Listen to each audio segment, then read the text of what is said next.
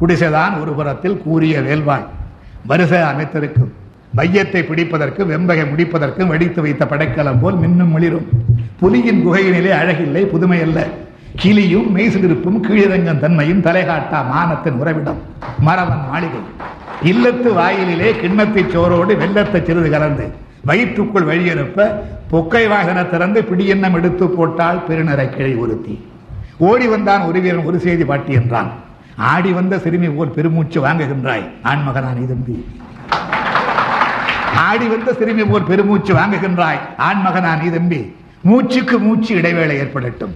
பின் பேச்சுக்கு துவக்கம் செய்கின்றால் அந்த கிண்டலுக்கு பேர் போன கழிட்டு தமிழ் வேடிக்கை நேரம் இதுவல்ல பாட்டி உன் வாடிக்கை கேலியை விட்டுவிடு. மடிந்தான் உன் மகன் களத்தல் என்றான். மனம் முடிந்து நிமிர்ந்தால் தாய் கிளை ஒரு முறை தாய மாடுகையில் காய்களை வெட்டுவதுண்டு. களம் அதுதான். தாயம் மாடுகையில் காய்களை வெட்டுவதுண்டு. களம் அதுதான். காயம் மார்பிலா முதுகிலா என்றான். முதுகில் என்றான். கிழவி துடித்தனள் இதயம் வெடித்தனள் வாழை எடுத்தனள். முழு குறித்த திக்கை நோக்கி முடுக்கினாள் வேகம். கோழைக்கு பால் கொடுத்தேன். குப்புற விழுந்து கிடக்கும் மோழைக்கு பேர் போர்கிறனா. முன்பொரு நாள் பாய்ந்து வந்த ஈட்டிக்கு பதில் சொல்ல மார்பை காட்டி சாய்ந்து கிடந்தாரின் சாகாத கண்ணாளன் அவருக்கு பிறந்தானா?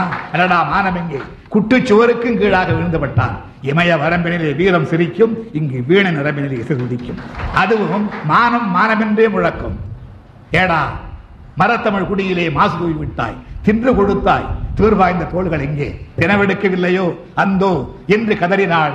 என்பது நெருங்கிய ஏழைக்கிழவி சென்றங்கு சிறுமுனையில் சிதறி கிடந்த செந்தமிழ் காளைகளை புரட்டி பார்த்தாள்.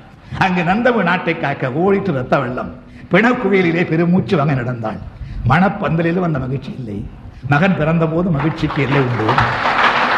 அவன் இறந்து கிடந்தான் ஈட்டிக்கு மார்பு காட்டி.